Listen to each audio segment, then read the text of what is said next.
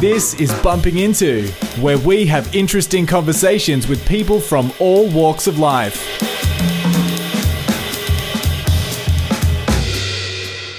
Hi, everybody. Welcome to another episode of Bumping Into. This is going to be quite an important episode, this one. I'm talking with Jeff Parks, who is the president of Nasho Fair Go, which is an organisation that has been designed for the National Servicemen of Australia that were uh, basically forced under conscription to join the army, but did not make it to a war zone. So, what that means is that you've got a 20 year old person who was uh, called up for national service via conscription, forced to uh, endure the army training, and they could be there up until you know two two years, however long they were there, uh, but never made it to war. They were then forced or sent back out into civilian life with none of the benefits that they would have received had they have spent at least one day in a war zone. Now, where that gets important is let me give you an example. So, first, let's talk about your conscripted. So, the government has forced you to join the army. They've taken you from your home and told you you've got to go to ex army camp. You're doing training, you slip, hurt yourself, hurt your back. 20 years later, you've still got back issues. You have no support from the army for that. Had you have served one day in the active war zone, completely different story. And what you would have had is a DVA gold card. Now, that's a health card that entitles you to a whole range of free healthcare benefits um, that you may need through the rest of your life after you've performed your, you know, your um, conscription service. These guys didn't get any of that. They were thrown back out. They were on their own after their time in training finished or the war ended while they were training. So you're going to hear uh, Jeff basically explain why that's important, what he's fighting for. Um, all of these members that that basically have issues that have never had any help. But what we are going to do first is we're going to go back and talk about the Vietnam War. We're going to paint a bit of a picture, a bit of a summary about that war, about some of the differences between World War II and the, the Vietnam War. Um, we're going to talk then about the organization itself and Jeff's story. So if follow it through to Jeff's story which comes in after. And the reason I've done that is I think it's important to create a bit of a picture, a bit of a summary for some of those people that might not know too much about the Vietnam War, Australia's involvement, and how the people were treated straight after that war ended. So stick with the episode from start to finish. It all comes together. I talk about a couple of things, or we talk about a couple of things in this podcast that I am going to list on the website page. So, what you will be able to do is head to bumpinginto.com.au, find this episode, the Nasho Fair Go episode. You'll find some extra links that I normally wouldn't have that are going to take you to some of the things that we've spoken about if you want to find out more. One of them is a documentary that was made by the ABC in the early 80s, I think it's an important documentary to watch. It, it is quite heavy. It is it is a bit disturbing to watch, but it's also an eye opener, and it puts at a level of appreciation that a lot of people wouldn't have around the soldiers and the people involved in that war. You know, if you're in, interested in it and you're up for it, I would recommend watching that. That it's only a small documentary. I think it's a, it's a 20 minute clip within a documentary as such watch that. Uh, it's going to add a lot more weight and context to this podcast. Um, I'm also going to list Jeff's website, the nashofairgo.com.au website. On that site, you'll have the stories that you can read from some of the members. You'll have more information about what they're fighting for and why they're fighting for it. You'll also have the option, should you want, is to donate some money to them and and Jeff goes into what they do with some of the money they receive and how it's all reinvested back in to help create more awareness and bring in more members. So that's all going to be listed there for you if you want. The other thing I am going to ask is that if you do know anybody that you think would enjoy the show, please share it. I'm not going to ask you to subscribe or follow the podcast because the nature of this podcast is that every episode should be different. Every episode has a different feel. Um, and as such, I don't expect people to come in droves by following because if I've done it properly, an episode on one topic will feel completely different to an episode on another topic. And it's highly unlikely that the two of them uh, you, you may connect with, and that's fine. But what I do ask is that if you think it's important, or you've enjoyed it, or you know someone else that might like it, share that podcast. And in this case, it's going to not only help the podcast grow, it's going to help Jeff and the Nashos.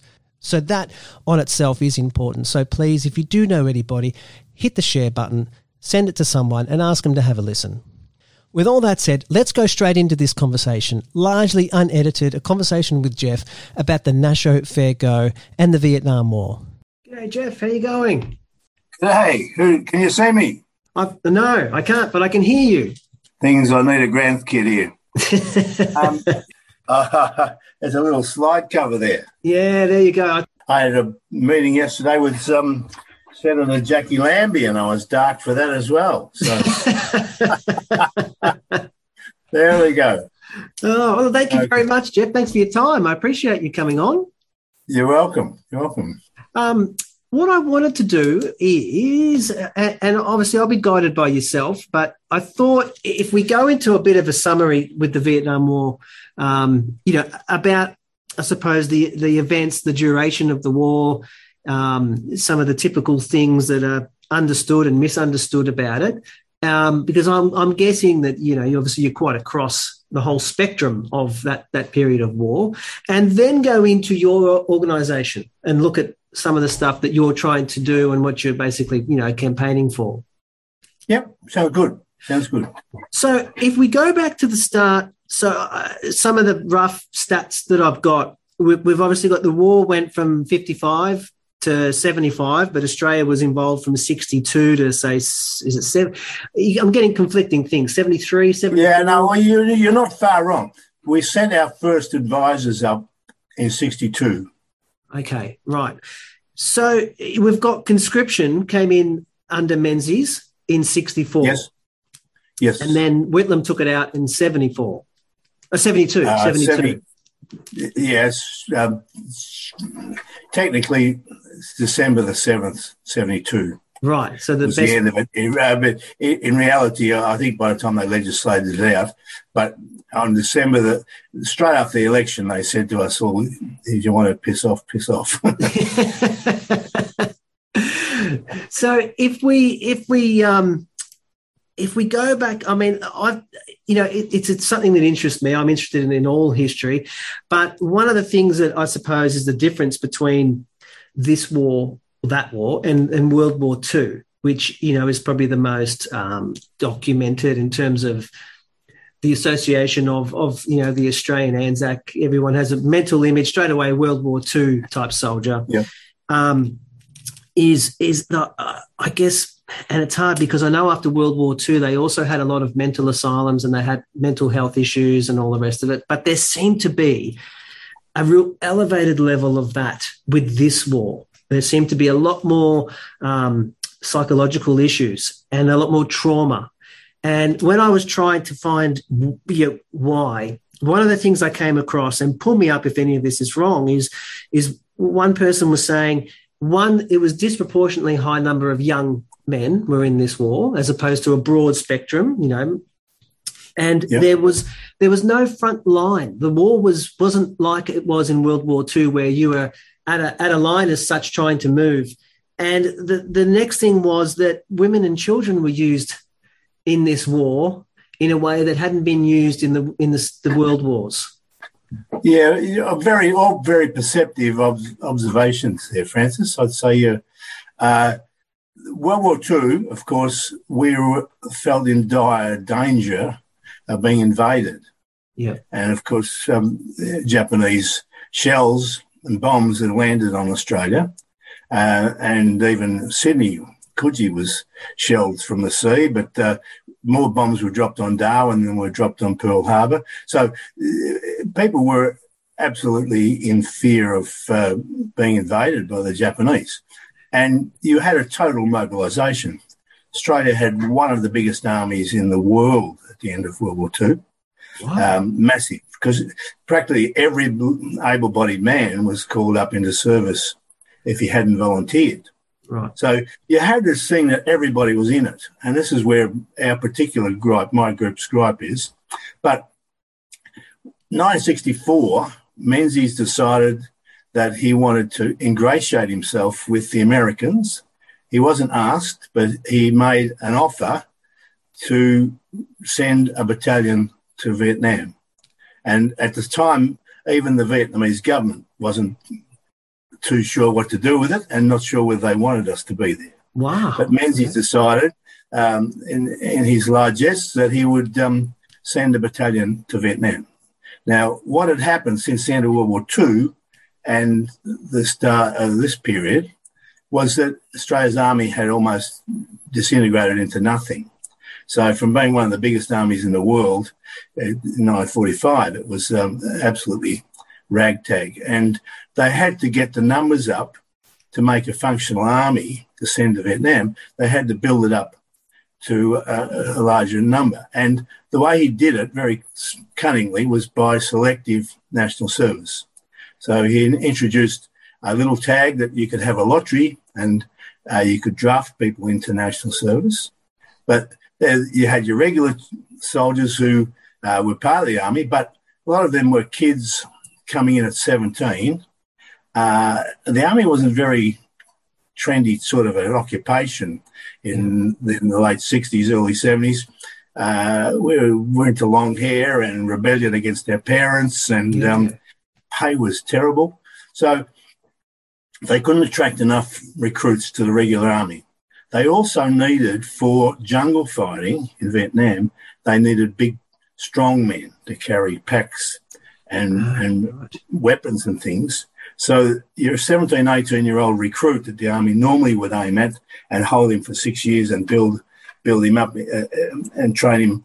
He wasn't going to cut it. For, they wanted people straight away that were big and strong. So they raised the age uh, under the 64 National Service Act to 20 from 18. Had, there had been a National Service Act between 51 and 59, but that was one that everybody went into.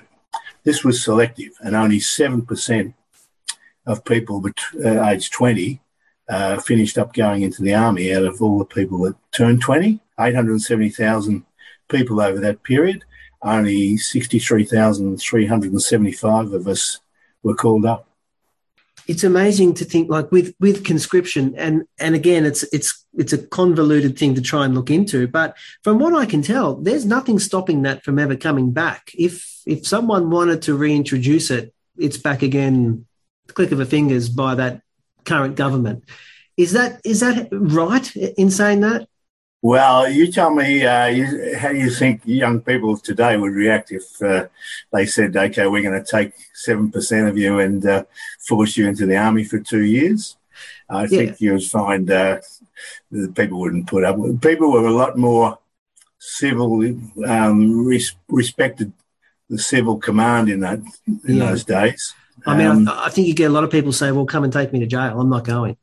Yeah, yeah. Well, th- there were some brave people who did that in in the um, 65, 72 national service era too, and uh, wow. uh, I was one of the ones who was against going into national service, but I didn't have the guts to spend two, my two years in jail. I thought yeah. well, I'll take my chances in the army, but I didn't want to be there. But on the other hand, I'd certainly wanted to be there more than in jail. In jail, so. yeah.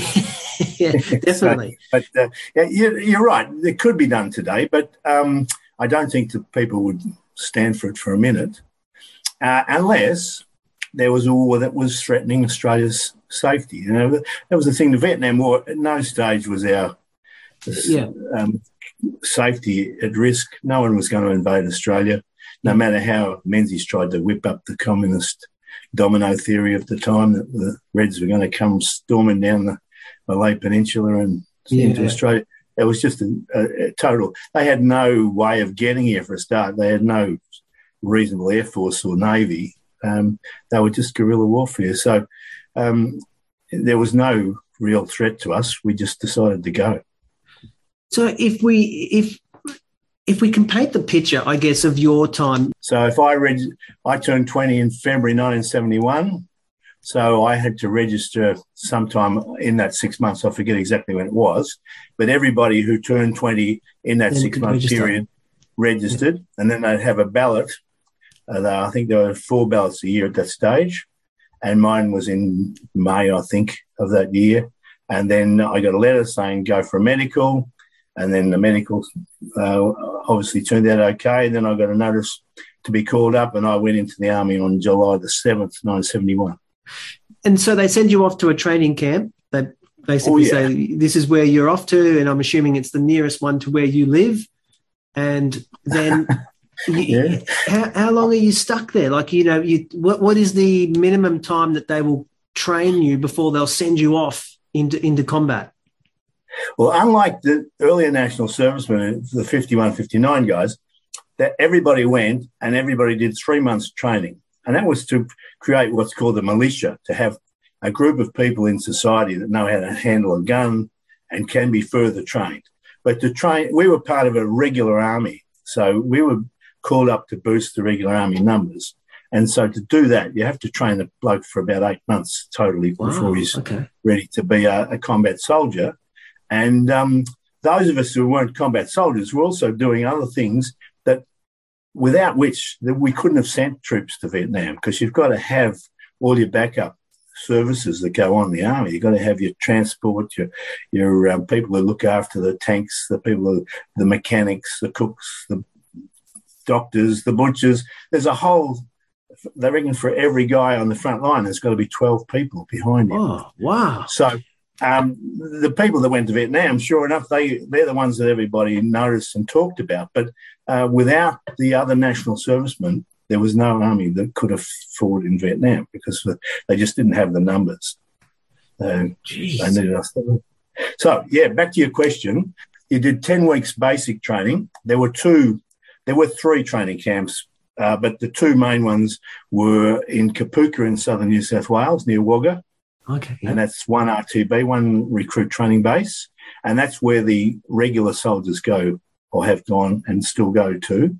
So if you go to join up in the army and you want to be a regular soldier, and then they had Puckapunyal, which is just near Seymour in Melbourne, uh, Victoria, and um, that was if you were a Nasho from Western Australia, South Australia, Tasmania, or Victoria, you did your basic training at Puckapunyal. And if you're from New South Wales, Queensland, Northern Territory, and New Guinea, you finished up going to Kapooka. And I was uh, living in Deniliquin when I was called up, my hometown. So I went to Kapooka um, in New South Wales. And how long were you stationed out of there for? Well, you do 10 weeks basic training, and that's the most brutal and the most, that's the Oh, biggest okay. culture shock of all. So they Because you're don't ease into it. being a- It's foot to the floor. soft little, um, you know, soft civilian, uh, even if you played footy or anything like that, you have no idea the, the culture shock going into basic training.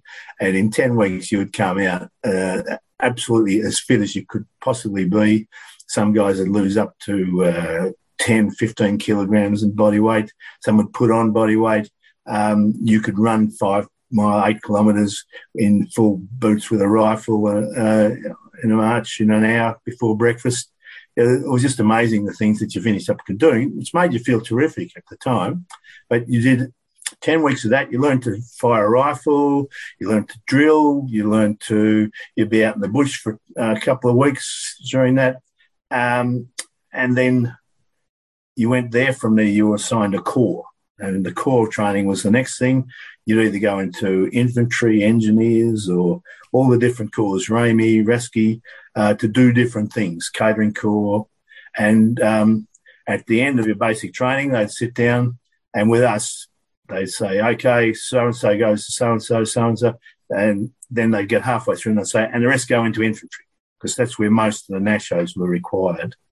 And the infantry are the guys, the grunts, as we call them, who um, have to run around the bush with um, carrying heavy weapons and packs, and um, they're the front line. But you've got engineers that back them up with uh, mines and uh, water, building water supplies, bridges, but uh, diffusing mines. Uh, the engineers were the guys who went down the tunnels. Uh, then you've got um, signals. You've got your armored corps, the tank people. You've got Jeez. your artillery people who fire guns. So they're all needed to make an army. And uh, then you got your 10 weeks corps training. And then after that, you go to specialist training. If you were going to Vietnam, you'd go to uh, Canungra up in Queensland and you'd do uh, another three or four week uh, jungle training course to learn how to fight in the jungle. And then you were ready to be a soldier. And that's it. You're off. That's well, and I tell you, we were as well trained as any soldiers. You have to, that's one thing I can never fault was the um, quality of the training of the soldiers. We were well trained, and uh, you were very self confident once you were trained that you could match it with anybody because you could. Handling okay. weapons, um, you know, f- fit, strong, disciplined, um, and you did a lot of drills where you you get ambushed and stuff like that out on exercises, so you you would know how to react in a war situation, you know, if you're being fired upon, all those sorts of things. So we were well trained, and uh, uh, for a lot of us, like myself, the army wasn't the, the, trouble. It was after the army was my problems, but uh, uh, each one of us has got a different story.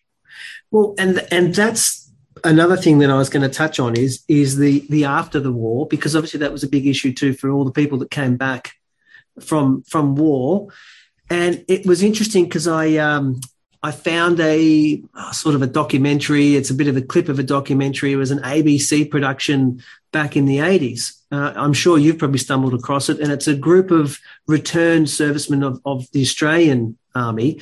And it's their stories and, and their battle, their mental battle with, with issues yep. and the way they were treated. And it was incredible. I, don't, I think, look, I think by the look of it, it was filmed in the early 80s, but and they touched on that it took, they got home, you know, say 1974, they were coming home. It took until 1982 before the first, any type of establishment body, anything that was there to help these guys with their issues. It took that long for someone to get their stuff together and say, these guys need a hand.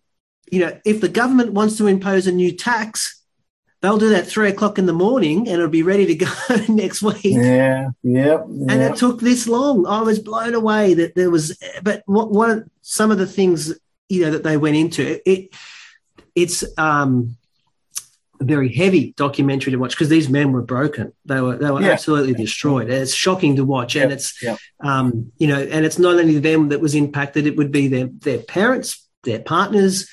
It's a big chain reaction and and and a lot of them all said, "And for what? What was this all for? We we did it. We don't understand what this was for, and our lives are ruined."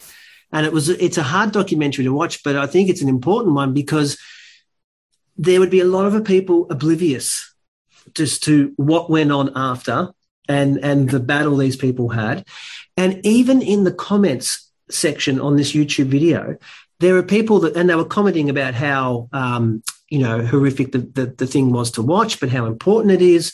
One person commented and said, "Oh, you know, I'm from America, and I don't even have any idea of how bad things were for our returned servicemen."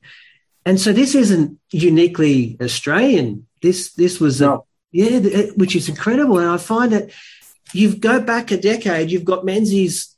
Um, what could you say? Uh, creating brochures to encourage his agenda to have you go to war. Government is behind you. We must do this. And then afterwards, everyone's dropped the hot potato and doesn't want to talk about it. It's that's an incredible yeah. turn of events.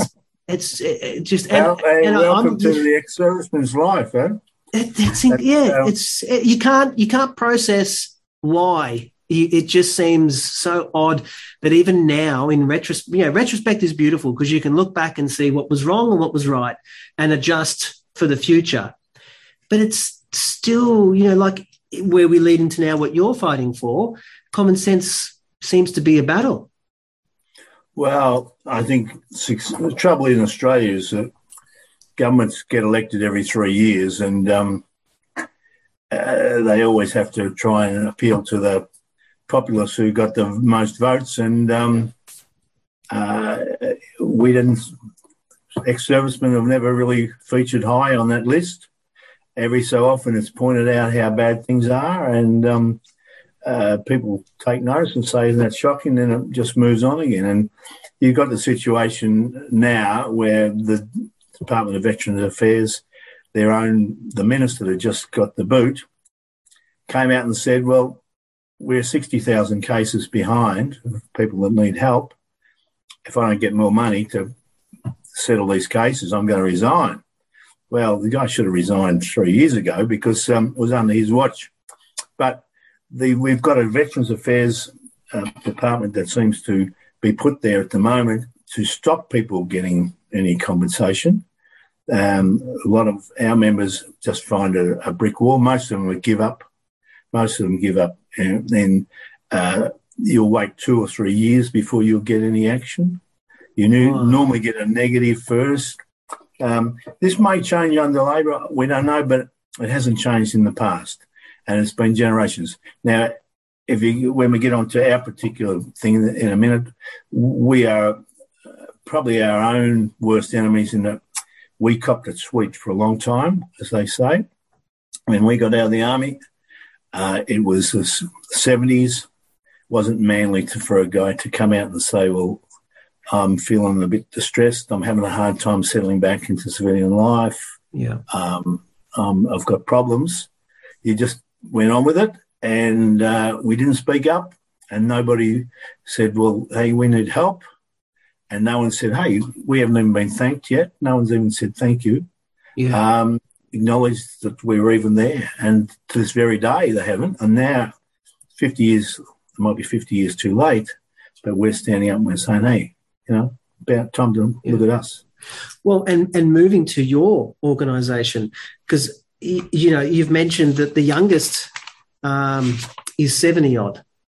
Yeah. So if we're going to do the right thing, we're going to have to start doing the right thing, you know, sooner rather than later, because obviously there's been a lot that uh, are no longer with us that never saw the it be righted yeah. as such.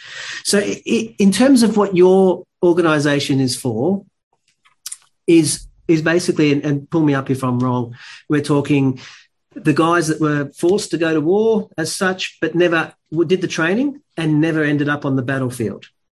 But they yeah. were plucked out of out of civilian we life. We were conscripted, but we didn't serve in a war zone. Yep. So, as far as the Veterans Affairs and Australian Army is concerned, the guys that went to Vietnam, they all apply. They're all qualified for a DVA Gold Health Card, which looks after their health uh, requirements, health and dental, for the rest of their lives, and will go on to their partners when they die. Right. Okay. It's a very great comfort to them. But the blokes that didn't go to Vietnam, um, we have had nothing. Not even, not even a thank you. Really, that's what pisses us right off. Yeah. We've got one medal, one crummy medal for um, being a national serviceman, and there's another medal that every soldier gets, the Australian Defence Force medal. And um, as I say to people, you can't take a medal down to the hospital and get a new hip. Yeah, yeah, yeah. you can stick your medals where they hurt. Uh, as far as I'm concerned, uh, I'm not interested in medals. I'm, I'm interested in. I, I, spent two years of my life in the army. Uh, it turned my life on its head, completely screwed it up. Um, and I think, like the other guys who are still alive, um, and there's a lot of them have died already they deserve something for those two years. And that's what we're pushing for is that just because we didn't go to Vietnam doesn't mean we didn't suffer a lot of the problems. Yeah. In fact, we suffered some more problems because not only did we have the problems of being dislocated from our families, our loved ones, our careers, a lot of them, and like in my case, my career completely ruined. My girlfriend um, shoved off and married another bloke. And uh, you know, my friendship group, I never really got to reconnect with them again because I had to go to another to Canberra from Deniliquin to get my job back. So I'm just one of many, many stories like that. Uh, we had those problems. We had the guilt that we didn't go to Vietnam, and that was even people were saying, "Well, did you go to Vietnam?" No, that was the end of story. Like, uh, well, you oh, felt right. ashamed that you didn't go to Vietnam. So there's that. There's blokes who's trained with people who did go to Vietnam. For some reason, they might have hurt themselves or whatever just before they left. They didn't go. They've got survivor's guilt if their friends got killed. I get blokes on the phone every day crying, and um, it's really very moving. They've, they're still hurting after 50 years. But what you're chasing and what you're seeking for you, for your members, it isn't something that doesn't exist. You're not asking the government to create something that isn't there. You're just asking for access to what already does exist for others, which should be quite yeah, easy. We're, we're not sure. We believe that there's a, a precedent for what we've done um, called the Maralinga precedent, uh, where people who worked on the Maralinga atomic um, testing were given gold cards. They were people that didn't go to war. Oh, right. Okay. But um, that's one of the precedents we're working on. But it will depend on when we're getting help.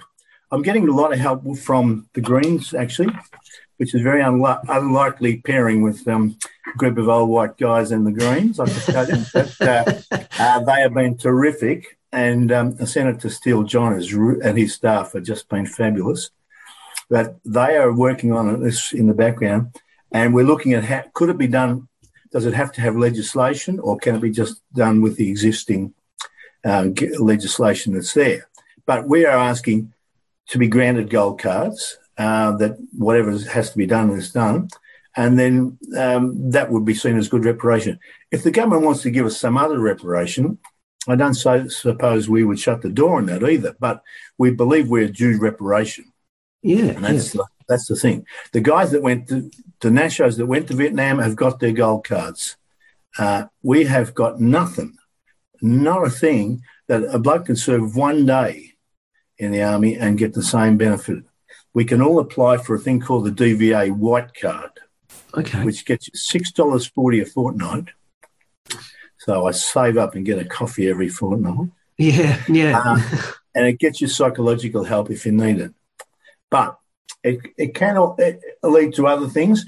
But even that, 34% of our members only knew about this bloody card because DVA has never told anybody even even exists. Oh. So they've just kept it quiet. We ask every new member when they join, they do a little questionnaire on the um, registration form. 34% only have heard about it. I asked DVA why uh, do so few people know about it. They haven't come forward. So they've never advertised it, never told anyone. And uh, so that's the mentality we're dealing with at DVA. It's just like we're giving you nothing and we're taking you nowhere. And uh, wow. so we see it as, uh, you know, basically we have to go around them. We can't go through them, unfortunately. And how long have you been been fighting for this? Well, I only started this. The organisation was incorporated on February the twentieth. Okay, so we're fifty years too late. Yeah, but um, it was only through me going through um, on MyGov looking at my Medicare that I discovered this DVA white card that I could apply for it. And I said, "That's funny. I never heard of that bloody thing in my life." So, um, typical Australian Department of Veterans Affairs. No one knows about it. Never been advertised. Wow. Never told anyone. It's just word of mouth. So, um, is it looking promising? Is it is it a you know is the feedback and the response you're getting from those that are on side within the the big mechanic wheels of the government? Is it looking that that you know they they can solve this problem?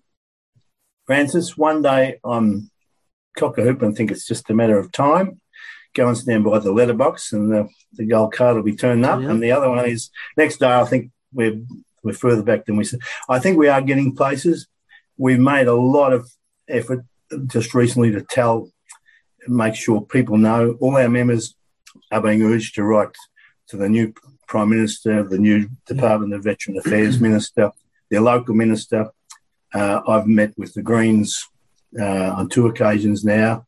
I, I zoomed with um, Senator Lambie yesterday. She's uh, going to help us as well. So um, we're heartened by the fact that we've got friends on the crossbench because they're going to have some sort of sway. But uh, we just got to try and build. We've got a petition going at the moment. There's uh, we've got just over twenty thousand signatures so far, but we're working on that. We'll have a couple of ads running tomorrow, one in the Age and one in the Hobart Mercury. Right. Okay. See uh, if I can winkle out some some people for us. Um, if that we charge thirty bucks a year for our members, so we just basically take that money and we spend it on advertising. Yep. To try and get more members. So if we can get, I think we've got to get 30 members from the one in Hobart and 90 from the one in Sydney, uh, Melbourne to make it pay. And if we get that, we'll reinvest that money in Sydney and Brisbane, and we'll keep going. going. Yeah, they reckon there's thirty-five thousand of us left. And when I say they, I've asked every several actuarial people that should know about these things, and I'm getting different answers. But of the 48,000 of us, there's a, probably a third of us have died already. So hmm. uh, the rest of us are in God's waiting room as well. So it's just, um, you know, we better get our skates on, as you said. And yeah. some of my members are old men already, you know, they're 77 and they're not up for a big fight. You tell yeah. them no, they go, oh, no, okay. So, you know, that's, that's the way it is. So there's only a few of us, of us younger blokes in our early 70s who've still got the, the, the bit of punch about us who want to keep going and give it our best shot. But, yeah. um, so my job is to try and GM up. I send them, uh, I send out a, a, a, newsletter every week if I can, tell them what we're doing, getting them to send them templates of letters to write and what have you.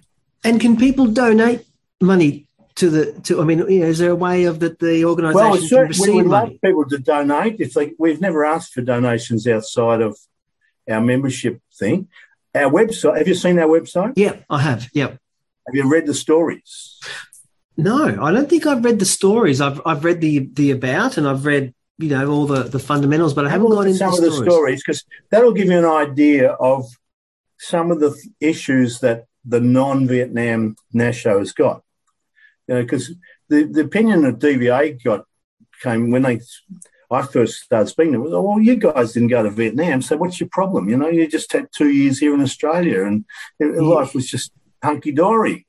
Yeah, hang right. on. Well, yeah, I was working for the CSIRO in Deniliquin three years. I had a job career. I was studying part time, doing a Bachelor of Science by correspondence. I had a girlfriend. I had a part ownership in a racehorse. I was a member of a golf club. Um, I was to play in the final of the men's four ball match play the weekend, the week I got called up. So, and I was in Kapooka. Well, my poor old mate had to play on his own. Um, I've been back to that town once in my life since then. Um, wow. When I got out, they sent me a letter saying CSIRO said, "Yeah, we got your job, but you have to go to Canberra." So you could start I again. Wasn't, I didn't know enough about it. Uh, technically, they weren't supposed to have done that, but they did it, and uh, you know we didn't know anything in those days. So off I went to Canberra. Didn't know anybody. Uh, they gave me a. They didn't even know I was coming. They gave me a shit job. You know, I've been working with a scientist one on one, doing research work and plant work as a um, Deniliquin as a rangeland laboratory up there, and we did pretty high sophisticated work. Say I was doing a Bachelor of Science, um, wow. not genius, but I was no dummy either. And yeah. I get to Canberra, and oh, gee, you're here. So what they do is put me in a corner washing glassware and said, "Oh, you can bring your books if you like and study, do your degree study, because we don't really have a job for you." And I go, "Well, you know, you're supposed to have a job for me. I've just spent two years in the army, and uh, I didn't know anyone in Canberra. It's a pox of a place. In 1972, really? three, it was the poxiest place. A single man who knew nobody could go. I was just, I was became so depressed. I became an alcoholic, uh, very heavy alcoholic. Quit my job after six weeks. Oh, um, jeez. and I spent the next three or four years just bumming around Australia, then overseas. Um, came back and got my life back on track a bit but it's still burning, always been burning in my gut that uh, that happened. Um, so friends of a life, friends of a lifetime, girlfriend, job, all gone. And, and I'm not the only one. A lot worse than me. The thing is, like you know, when you said they've said to you, "But what are you whinging about? You didn't go to war," and it's like, well, but I didn't turn up here because I wanted to. The the government made us do it, so yeah. now that it's all over, how about you put your hand in your pocket and say, "Here you go"? Like it's, right. it's at least give us a brochure that says tips for settling back into civilian mm. life. Yeah. So a lot of guys in the army, a lot of people become so institutionalized they forget how to think for themselves. They everything's provided for you, and if you're a private, you're told what to do, especially if you're a grunt. And the rule of the army is you never stand up when you can sit down. You never sit down when you can lie down. You never lie down awake when you can go to sleep. So life in the, especially in the peacetime Australian army was pretty damn boring, but a lot of guys got institutionalized to it and a lot of them re-signed back into it because they got back out into civilian life and they couldn't hack it. Wow. And they found it was, um, you know, you could go and in the army, you get on the piss and drink all your wages away, and you still had a bed to sleep in, and you had three meals a day, and you could go and bot some money off a friend to get you through to payday. Uh, it was a lot of um, uh, comfort for some people. Very hard for a lot of us to get settled back into civilian life, and a lot of them didn't. A lot of them went back into into military life, and um, that was all they could hack after two years of being in it. That was interesting. Gee, yeah, that's. I mean, there's no, there's no, no one can doubt the disruption that that conscription had caused. There's no, you, no one could ever doubt that. So I'm. It's surprising that these departments don't feel some sense of responsibility to help. It's Oh, well, that, that, see, they pay lip service to it. This white card gives you unlimited psychological help. So you only have to ask for it and you can go and get it. And I tried it out. I thought, oh, well, I'll give it a go to see what is on available as a little experiment for my friend. And I've been a, I've been sober for 18 months now, but I was a heavy alcoholic for 50 years. Wow. And I thought, oh, we'll see if he wants to unpick a bit. And they gave me a kid in his early 30s, and I finished up yeah. listening more to his problems than to mine. Yeah. And um, I thought, well, this is what the guys are going to have to go, and a 70 year old man's going to have to go and sit. And, um, this guy's supposed to be sorting him out. Well, this is not going to work. So, uh, but that they will say, oh, yeah, but we're giving our men as much psychological help as they want. So they shouldn't be unhappy. They should be very happy because they just have to get some psychological help and it's all fixed and yeah. job's right. So there's lip service. Politicians will do that all the time and publics. The um, bureaucracy in the, the Veterans Affairs is just terrible. They just, not one of my members who's had anything to do with Veterans Affairs has got any problems. And there's still guys are chasing compensation after 50 years who haven't got it but not one of them has got a good word to say about it. So it's um, I've got cases. I'm just about to ring a bloke now. He got rejected, and he's got ten plates in his back. He fell out of fall in training, and he's had back problems ever since. And he's had operations, and he's got this and that wrong. And he applied for a compensation. They said no because you didn't. He got onto somebody in the system, and they said, "Oh no, you didn't go to Vietnam, so there's nothing we can do for you."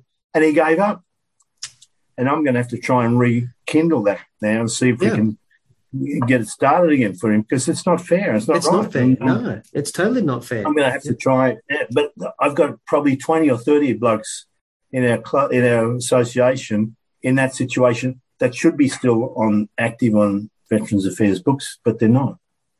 Um, they've been told no, and they just accept it. No, oh, that's the way life treats me, and off they go. So, if you get a chance, read some of the stories on. I will. The, yeah, yeah. I, I on the on the yeah, There's one bloke there who's a, a, friend of mine. He fell off a skid on the prop, a chopper when he was doing his jungle training. He would have been would have gone to Vietnam, but then he fell, and he's having back troubles and operations this very day. And he's still his case is still with Veterans Affairs, and he got the wrong uh, advocate or something. You know, they've got a system that to get your case heard, you've got to have an advocate. The advocate doesn't even work for Veterans Affairs. He's a guy who's a volunteer at the local RSL club, and he could know nothing, or he could be a genius. But your luck, if you go to put in a claim, it's the luck of the guy that they give you, whether he's wow. a dummy or whether he's. So this is what we've got to live with. It's just it's incredible.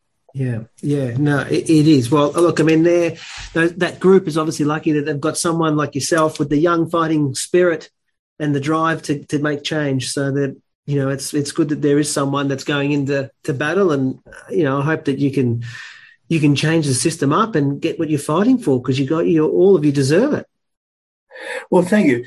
If people looking to help, certainly our our bank account number is on the uh, website, uh, information, but it's not money would be spent just in advertising, and we'll go we'll go with ads in the local press. Um, we've got to try and find as many of these 35,000 blokes as we can. And we're only yeah. in the hundreds so far yet. So uh, wow, uh, okay, so yeah, you've got a long way to go. Well, uh, well, go. or a lot of opportunity stands in front. That's the other way to think of it. So yeah, yeah. The other thing people could do for us is sign our petition. Yep. And if you go onto our website, right on the front page is a button where they can press and sign the com- petition. And that'll go through to change.org, our petition. We've got 20,000 odd um, uh, signatures already, but our website, www.nashofairgo.com.au, uh, it's got a direct line to the change.org petition. And when we get the numbers for that, I think um, Senator um, Steele John will present it. The guy from the Greens will Oh, present okay. it to Parliament for us. Well, I will also on um, where I post this when this becomes a podcast, it gets posted on my site. I'll have a link to your site um, as well, so people can go straight from this episode straight over to your site and find all that information, and they can sign the petition and donate money if they want to donate and read some of those stories as well. So I'll, I'll make it as easy as I can for people that want to know more to find Fabulous. more. Thank you. Um, and you know, by all means, when you keep me posted if if there's if there's change and progress and and things that are happening, um, let me Absolutely. know, and we can uh, you know we can keep this story moving forward, hopefully in the right direction. Well, I'll be very grateful for that because, um, yeah, we any bit of help we can get is, is what we're after at the moment. So, Yeah, Um, yeah, definitely. Oh, look, I, I just I wish you all the best with it. Thank you. Well, we may not never get anywhere, but uh, we're going to give it a fairly good crack anyway. Yeah, no, well, definitely. You've got to. It's too important. Um, and I will also probably put a link to that uh, YouTube, that ABC documentary, um, because I think that adds a lot of context and weight to the whole. Uh, just people are oblivious. There's and, and you know we, we're moving so fast. There's so much racket. It's hard to to be aware of everything. And uh, but you know when you watch something like that, it it's it's it pulls you up. It, it adds an extra layer of weight to it and importance. Yeah. Hmm.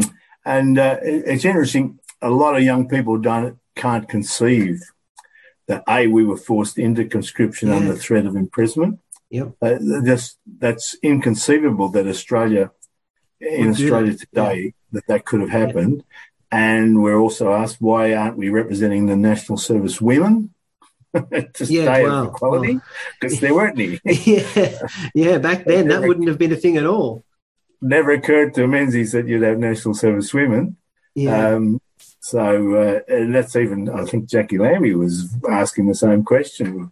Uh, you know, these sexist bastards, they're not representing the national service women. So well, they weren't here, unfortunately. yeah, yeah. Very different time. Very different time. yeah, and as I say, we copped you. You basically copped it sweet. If that was your lot in life, that was your lot in life, and uh, a lot of uh, we just pushed it under the carpet and went on with our lives. It's just now that a lot of blokes are starting to reflect on their lives and thinking, well, I'll probably be dead in 10 years' time. And um, it's not really fair that this, No, especially the blokes whose lives it, it, it altered irre- irrevocably. And um, uh, I was lucky, I got my life back on track to a certain extent. I've had a lot of fun and I've got a good family and everything. But some blokes have been uh, uh, really badly hammered. I've had several marriages, uh, hit the grog, unable to um, keep jobs. I was lucky I was a functional alcoholic and um, managed to work, and no one ever knew I was um, three sheets to the wind every day. wow.